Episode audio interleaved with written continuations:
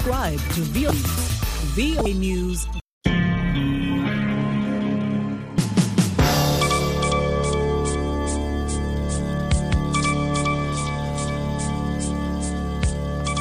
Hii ni idhaa ya Kiswahili ya Sauti Amerika, Washington DC, ikiwa sasa ni saa tatu za usiku, saa za Afrika Mashariki. Zifuatazo ni habari za dunia na msomaji wako ni mimi Harrison Kamau.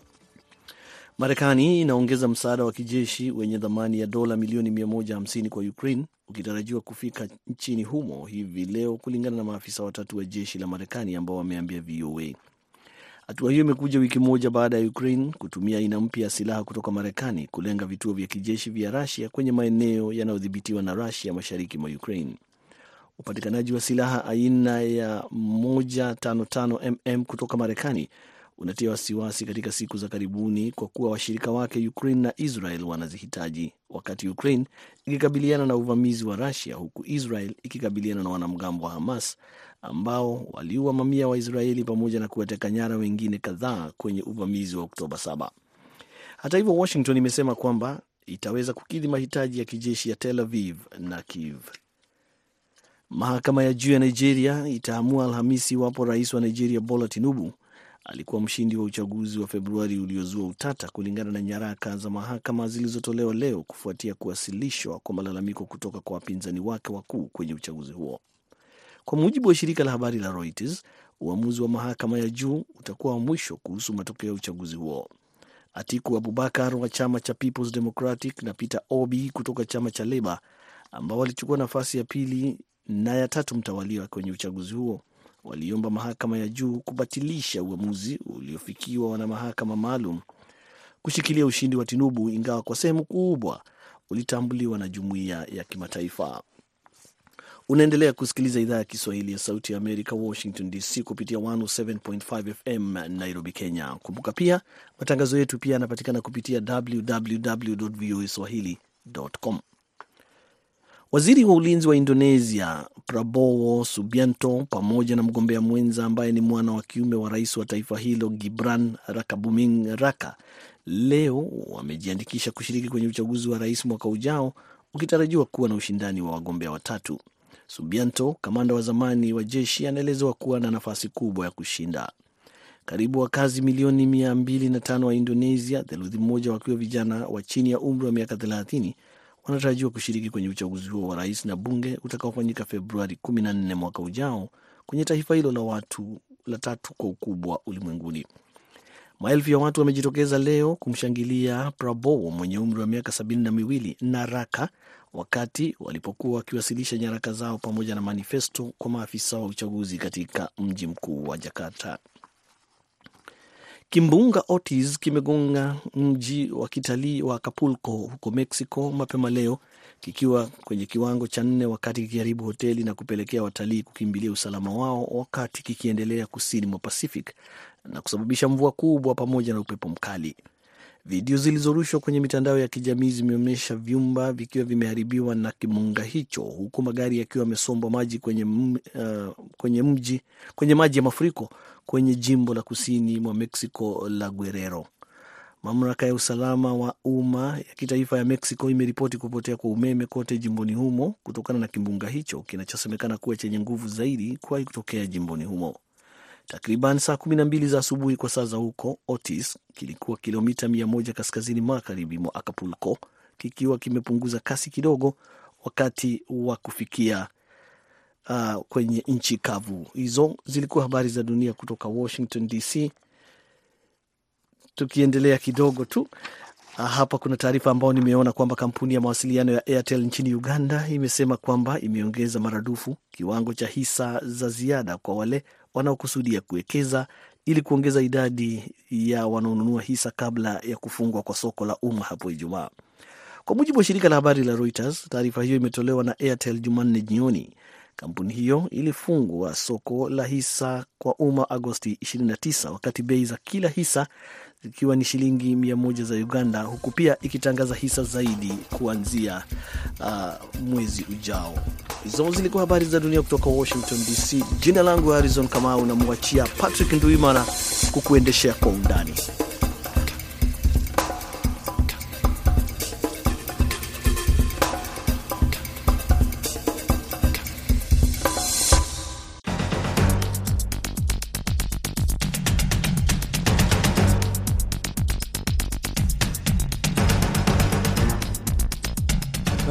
Msikilizaji wetu popote unapotusikiliza katika kipindi cha Kwa Undani.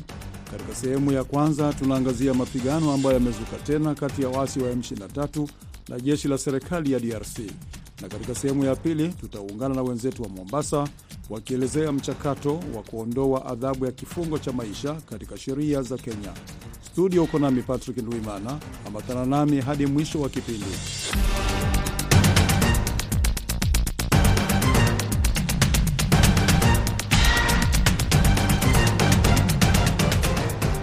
Mapigano yamezuka tena kuanzia mwishoni mwa juma lililopita kati ya waasi wa kundi la M23 na jeshi la serikali ya Jamhuri ya Kidemokrasia ya Kongo katika maeneo kadhaa ya mkoa wa Kivu Kaskazini.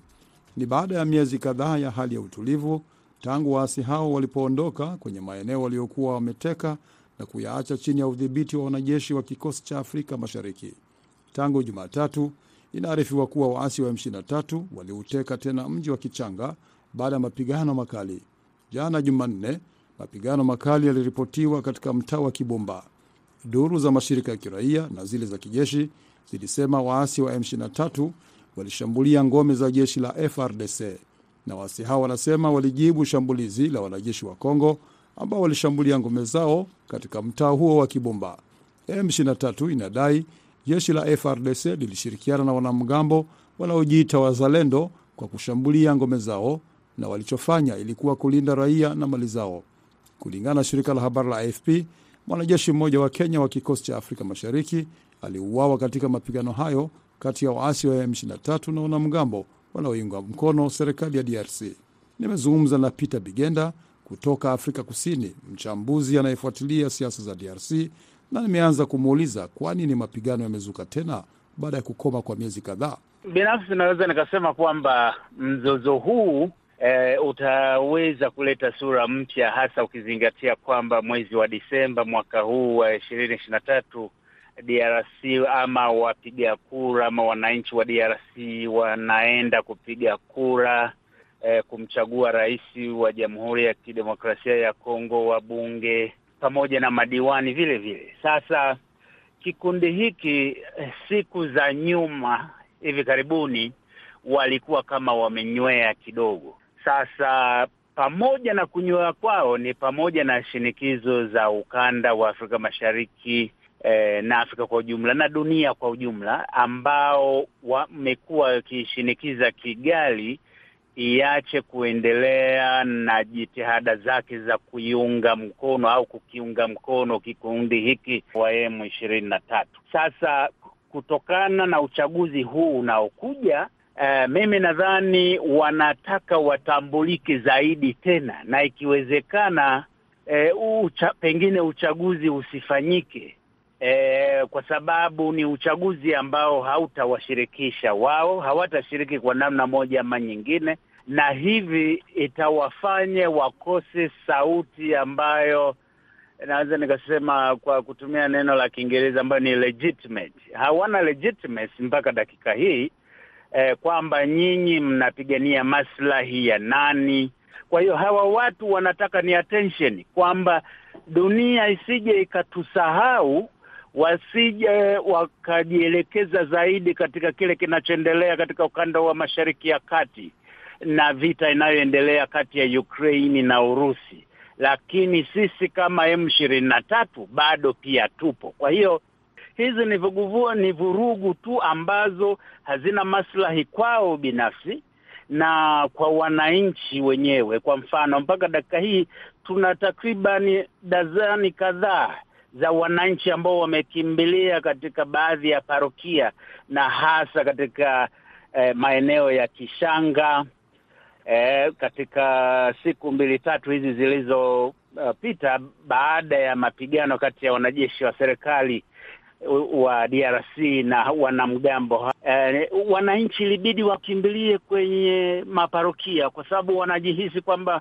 maeneo ya kuabudu haya eh, pengine hawa wanamgambo hawatawafuatilia. Kwa hiyo eh, eneo zima la kaskazini ya Kivu na hasa Ruchuru pamoja na Masisi na Kishanga yenyewe ni maeneo ambayo ni tata. Wanataka nini? Wanataka attention, na wanataka hiyo attention ni katika muda mwafaka kwao, kwa sababu attention inaelekea kwenye uchaguzi kumbe hebu wavuruge ni, ni katika jitihada za kuvuruga. Hawana nia ya kuikamata Kinshasa, huo ubavu hawana hata kidogo. Lakini Peter, Peter Bigenda wanasema wanataka attention, yani wa, uh, wasisahaulike, sababu uh, kuna mizozo kadhaa ambayo ina, inaendelea maeneo tofauti ya dunia, lakini wao pia wanaendelea kuomba mazungumzo na serikali ya DRC, serikali ya Chisekedi, na inaonekana kwamba serikali inaendelea kuwaita kwamba ni magaidi.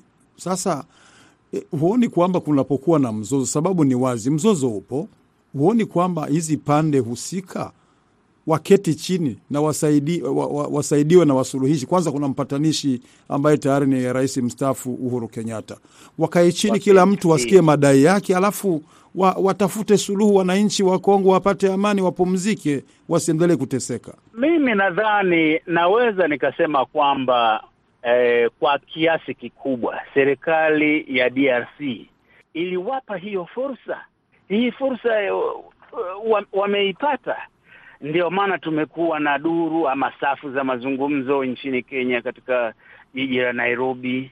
Tumekuwa na mazungumzo Rwanda na, na, na sehemu zingine. Hii yote ilikuwa ni katika harakati za kutafuta suluhisho la amani.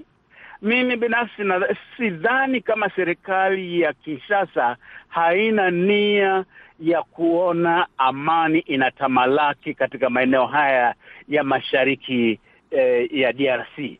Lakini sasa hawa ndugu zetu, wewe mwenyewe unafahamu kwamba baada ya maridhiano, baada ya mazungumzo walioyafanya na wa, baadhi ya wanamgambo hawa kuingia katika jeshi la taifa, lakini bado tu mimi sidhani kama ni amani wanayoitaka wana uchu wa kitu wanachokitafuta wao wenyewe, kwa sababu kama ni madra, madaraka tayari wanayo. Baadhi ya viongozi wakubwa wanaotoka katika kabila hili la Watusi wamo katika jeshi la taifa, wamo katika nyadhifa mbalimbali za kiserikali. Sasa unataka nini zaidi? Richard Tute ni mtaalamu wa masuala ya usalama katika nchi za maziwa makuu. Anaeleza kwa nini suluhisho halijaweza kupatikana katika mzozo huo kati ya M23 na serikali ya DRC. Uh, unajua kwamba eh, changamoto za Kongo uh, sio changamoto tu ambazo ni kwamba haya eh, kuna changamoto za za kiuchumi, kuna changamoto za kisiasa, na haya yote yanaonekana tu uh, kiusalama. Sasa utakuta kwamba uh, wakati mwingi ambapo kunatafutwa suluhisho katika shida za za nchi ya Kongo kwamba eh, mara nyingi unakuta kwamba kunatazamiwa tu suluhisho ya upande mmoja, labda suluhisho ya upande wa kisiasa tu, lakini hakuna siku ambazo suluhisho ya jambo ambalo linalotokea kule Kongo limeweza kuangaliliwa kwa upana zaidi na wakati ambapo unasema kwa upana zaidi ni kwamba shida za Kongo pia sio za Kongo tu, bali zimepita mpaka wake pia. Kwa hivyo chochote ambacho kinachofanywa kule Kongo huenda ikawa kwamba ikaangaliliwa kupita pia mpaka, ikaangaliwa nchi majirani, ikaangaliwa nchi za magharibi, nchi za kusini, mambo mingi sana, kwa sababu E, yeyote ambaye anajaribu kusuluhisha masuala ya Kongo akayatazamia tu kwa undani, huenda suluhisho uh, haitapatikana, na ndio sababu unakuta kwamba hizi tatizo zinarudia kila kuchao. Kwa hiyo unadhani wanaojijaribu kuleta suluhu au kuchangia suluhisho li, lipatikane hawajaelewa vizuri kiini cha mzozo wa DRC? Uh, utakuta kwamba wale ambao wahusika katika kuchangia suluhisho ipatikane ni kama, naweza kapeana mfano kwamba ni kama kumtuma uh, aliyeiba ng'ombe yako kwenda kusaidia kutafuta ng'ombe, kwa sababu kila wakati anapokuambia iko pale, anaenda akaiondoa, kwa sababu utakuta kwamba wale ambao wanaohusishwa katika ku, kuweza kulete mauiano katika yoyote, mambo yoyote ambayo yanatendeka kwa hivi sasa kule Kongo, hao ndio wahusika wakuu, ndio wahusika wakuu katika kuchangia kudorora kwa usalama kule Kongo, kwa sababu hizi nchi zote hizi nchi zote ambazo zinasema kwamba hao ndio wanataka kusuluhisha, hao ndio wachangiaji wakubwa sana katika hali iliyopo hivi sasa kule Kongo. Kwa hivyo ienda ikawa hizi nchi zote hawasemezani kwa ukweli. Shida ni kwamba watu wamekosa kusemezana kwa ukweli. Sasa mpatanishi ni, ni rais mstaafu Uhuru Kenyatta, yeye ndiyo mpatanishi katika mzozo. Kwa hiyo na yeye hajaelewa au haoni kinachotakiwa kufanyika. Unajua kwamba kuna ule umbali ambapo uh, rais mstaafu e, e, wa Kenya anaweza kaelekea ka, ka na kuna labda yale ambao labda hata yeye ame, labda kuna maoni ambayo ashayatoa, na ujue kwamba hawezi akaenda katika vyombo vya habari akaweza kusema aa, kunazo hizi changamoto, kwa sababu wakati ambapo ataanza kusema kunazo hizi changamoto, itakuwa inaonyeshana ni kama kwamba suluhisho haiwezi patikana. Lakini kile ambacho kinahitajika kwa hivi sasa ni kwamba e, watu waongee kwa ukweli, watu wafungue nyoyo zao, wakaweza kusemezana kwa ukweli, wakaambiana mbona ni wewe nchi fulani, wewe ndiye mshirika mkuu katika hili ambalo linalotokea hapa uh, Kongo. Ni Richard Tuta akizungumza nasi kutoka Nairobi. Punde tunaingia sehemu ya pili ya Kwa Undani.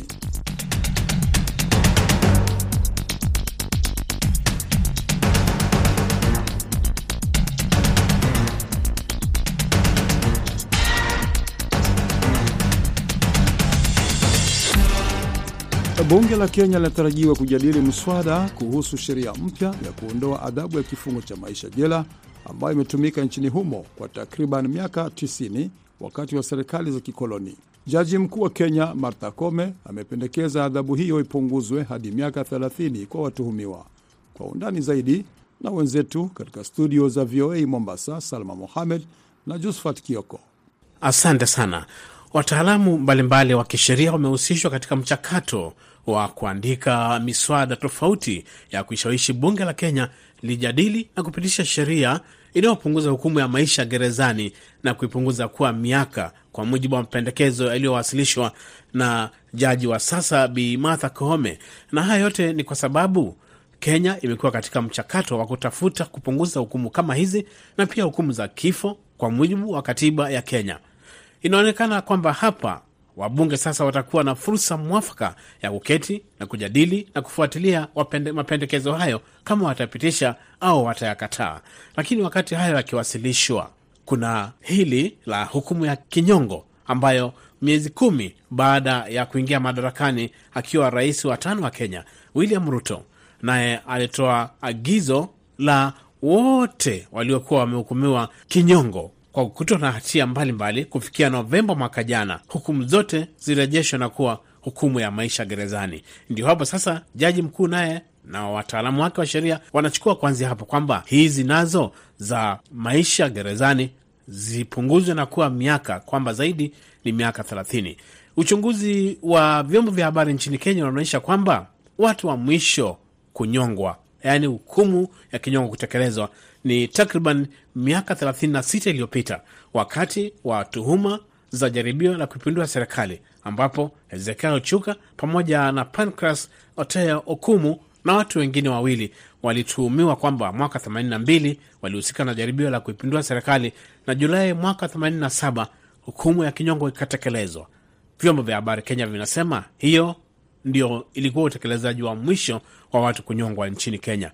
Lakini wakati rais akiwa ameondoa hukumu hizo zote za kinyongo na kurejesha maisha, tusubiri tuone kama hili la kuondoa maisha nalo litafaulu. Bunge lina wajibu wa kutekeleza. Tukirudi nyuma kidogo, mwaka 2017 mwezi Disemba, uamuzi wa kihistoria wa mahakama ya juu ulitangaza hali ya lazima ya hukumu ya kifo kuwa kinyume na katiba na kusababisha kuundwa kwa kikosi kazi cha kupitia hukumu ya lazima ya kifo. Katiba ya Kenya inatoa haki ya kuishi kwa kila mtu isipokuwa katika kesi ambapo mtu huyo amehukumiwa kifo na mahakama ya sheria kwa kutenda kosa la jinai kama vile uhaini, mauaji au wizi wa kutumia nguvu Ingawa hukumu ya kifo imeorodheshwa katika sheria, hakuna hukumu yote eh, kama ilivyofanyika tangu tukio la mwaka 1987 wakati wa hatia ya uhaini wa kuhusiana na jaribio la mapinduzi. Lakini nchi bado ina idadi ya watu wanaosubiri kunyongwa hivi sasa, karibu takriban mia sita. Wote walihukumiwa kifo kwa mauaji au wizi wa kutumia nguvu. Hukumu mpya hutolewa kila mwaka, na hukumu hizo zote zimekuwa zikiegemea sheria ya kikoloni kwa takriban miaka 90, karibia karne moja. Kenya imekuwa ikifuata sheria hizo, na ndio maana wanasheria sasa wanataka mabadiliko kupitia bunge la taifa. Wachanganuzi wa masuala ya sheria na haki za kibinadamu wanasemaje? Tumezungumza na mkurugenzi mkuu wa kituo cha sheria nchini Kenya, Bi Anet Mbogo, na kwanza anaanzia hapo kwa kuangalia mtizamo wa kisheria, serikali ihusike ama nani anastahili kutoa amri ya kupunguza hukumu ama kuiondoa kabisa. Uh, kitu ya kwanza ni kuwa uh, kuwa koti na rais wote wako na kazi yao kulingana na sheria, na sheria inasema kuwa ni parliament peke yake ndo inaweza ikaunda sheria mpya ama inaweza kubadilisha sheria. Ni kwa ajili ya hiyo ndo unakuta kuwa jaji mkuu Martha Koome pamoja na rais wamewasilisha hii mswada mbele ya bunge ili bunge iweze kubadilisha hiyo sheria. So si mambo ya nani ni ni mkubwa zaidi ya mwingine, lakini ni tu vitengo za serikali ambazo zote zinafanya ile kazi ambazo zimepatiwa katika katiba ya Kenya. Wakati mambo kama hayaja kupitishwa, kumekuwa na utawala wa marais tofauti. Imechukua muda ama unaona inaharakishwa? Kuhusu uh, the death penalty imekuwa si kitu ambayo imeanza leo.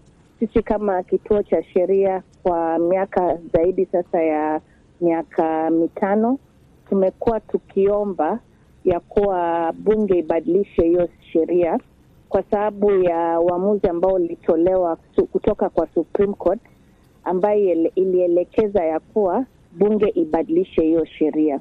So tulianza kufanya mikutano pamoja na wafungwa kwa sababu tuko na program uh, katika uh, magereza nyingi nchini, na kando na hiyo pia tulianza kufanya mikutano na mashirika mengine ya kisheria uh, na pia um, JLAC ambayo ni kamati ya masuala ya haki na sheria katika bunge. So siwezi kusema hii imekuwa ni kitu ya imeletwa haraka, ni mazungumzo ya muda mrefu sana, na ukiangalia kutoka kitambo ni kama um, imekuwa ikifanyika polepole, step by step. Kitu ya kwanza I think around 2008 hivyo sheria ilibadilishwa kidogo kupitia koti ambayo ilisema mandatory death penalty ni kinyume ya sheria. So kutokana na hiyo uamuzi wa koti, sasa mandatory death penalty katika kosa la uh, robbery with violence ama pia kosa ya mada haingeweza kutumika kwa lazima. And, na sasa vile tunaona sahii kutokana na hii mswada um, ya sheria ni tunasema hata hiyo death penalty kama punishment haifai tena kutumika, na si ati ni kitu ambayo uh, ni mpya, kwa sababu tangu 1982 Kenya haijawahi kunyonga mtu yoyote ambayo amekuwa uh, sentenced to death. So kwa ajili ya hiyo uh, it's just kurespond kwa uh, mambo ambayo tayari sisi kama nchi yetu tumekuwa tukikosa kutekeleza. So uh, hata sisi kama wanaharakati wa human rights tunafurahia kwa sababu uh, it was long overdue kuwa hii mabadiliko ifanyike.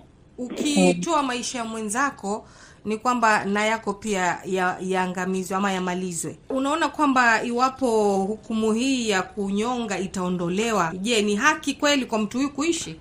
Uh, sana sana sahii uh, magereza yetu yote Kenya na pia kwa nchi zengine zinazingatia masuala ya kurekebisha tabia ya wale wahalifu, na ukisema ya kuwa mtu ame, ameua mtu mwingine, kweli amefanya makosa kweli lazima apelekwe kotini, kweli lazima afungwe. lakini kutoa maisha ya huyo mtu ambaye amefanya hayo makosa haitamrekebisha huyo mtu.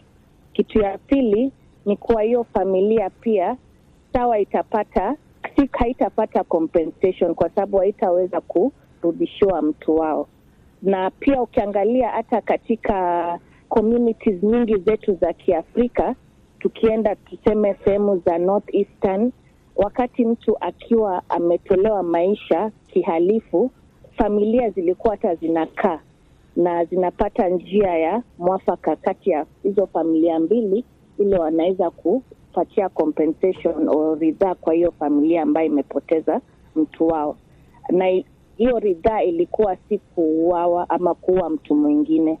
So nafikiria tukiangalia kuwa sahii tuna um, zingatia zaidi kurekebisha tabia ya mtu ambaye amekosea, uh, kuwa ni afadhali tuseme huyu mtu asi asitolee maisha yake ya ku, kwa njia ya kunyongwa, lakini tupate njia ambayo anaweza kurekebishwa, na baadaye kama wakati imekuwa ni kweli amebadilisha tabia yake na anaweza kurudishwa kwa kwa um, community, atakuwa ni mtu ambaye atacontribute kwa jamii yake, lakini si kuendelea na uhalifu. So tunasema uh, kuwa kuna punishment zengine pia zinaweza kuwa hata zinakiuka haki za binadamu, hata kama mtu amekosea, kwa sababu prisoners ama wafungwa, watu wamefanya makosa ya kihalifu katika sheria, pia ni watu, na saa ingine unaweza ukakuta kwa wengine wame wamepatikana na hii makosa kwa ajili labda hawakuwa na wakili, hawakujua vile wanaweza kujitetea kotini. Uh, na kwa ajili ya hiyo wame unapata kuwa hii uh, hukumu inatolewa ili to avoid situations kama hizo, na kwa ajili ya the human rights issues ambayo katiba yetu inaleta kutoa hii um, hukumu ya kunyongwa, nafikiri ni step mzuri um, tukiangalia mambo za haki za kibinadamu. Tuna habari kwamba wataalamu tofauti wa kisheria wamehusishwa na hata nyinyi kituo cha sheria mnashirikisha wataalam kutoka taasisi mbalimbali, na sasa wabunge nao wanaenda pia kuangalia hayo hayo. Unaona ni vipengee gani vinaangaliwa na wanasheria na bunge ili kupunguza hii miaka ya kufungwa maisha kuja chini? So ukienda kwa chapter 4 ya katiba yetu ya Kenya, haki moja ambayo iko hapo ni the right to uh, dignity and the right to fair fair punishment and a punishment that does not indignify someone. Na tukiangalia kama um, hukumu ya ku, ku, uh, kunyongwa ni moja hiyo ambayo inaweza ikaangaliwa kama degrading treatment, degrading punishment uh, kwa mtu uh, tukiona tu vile uh, njia ambazo zinatumiwa ili mtu anyongwe in itself ni degrading. So hiyo ndio kitu ya kwanza ambayo inazingatiwa wakati tukiangalia ku, kuon, kuondolewa uh, hii um, hukumu. So na pia tukiangalia katika katiba, katiba inasema kuwa hata yule ambaye ame anashikwa na polisi na yuko na kesi, pia yeye kuna haki pia uh, zinafaa ziwe protected. At the same time obviously, yule ambaye amepiliwa ama ame, ameumizwa pia yeye haki zake lazima ziwe protected. So kuna ile umuhimu katika katiba ya kubalance, kubalance haki upande zote mbili, na nafikiri ni vipengele kama hizo ambazo uh, wataalamu katika sheria wa bunge watatumia, na kando na hiyo ni uamuzi wa koti ambazo zimetolewa. Uh, moja ya, ya kesi ya Muruatetu ambayo koti ya Supreme Court ilisema kuwa death penalty lazima iondolewe kwa ajili tu ya hayo mambo ya katiba chapter 4. So tuna tukiangalia the whole hiyo the legal framework uh, ambayo inatokana na katiba inatokana na uamuzi za ya koti ambazo zimetolewa huko mbeleni. Uh, nafikiri hizi ndo zitatumiwa ili hiyo um, mswada iweze kuzungumziwa na labda ipitishwe. Mchanganuzi wetu leo huyo Anet Mbogo, mkurugenzi kutoka kituo cha sheria. Tutakomea hapa, tuwarudishe kwa wenzetu Washington. Asante sana Kioko na Salma. Kufikia hapa tunakamilisha Kwa Undani. Mlikuwa nami Patrick Nduimana na wageni kiwatakia usiku mwema.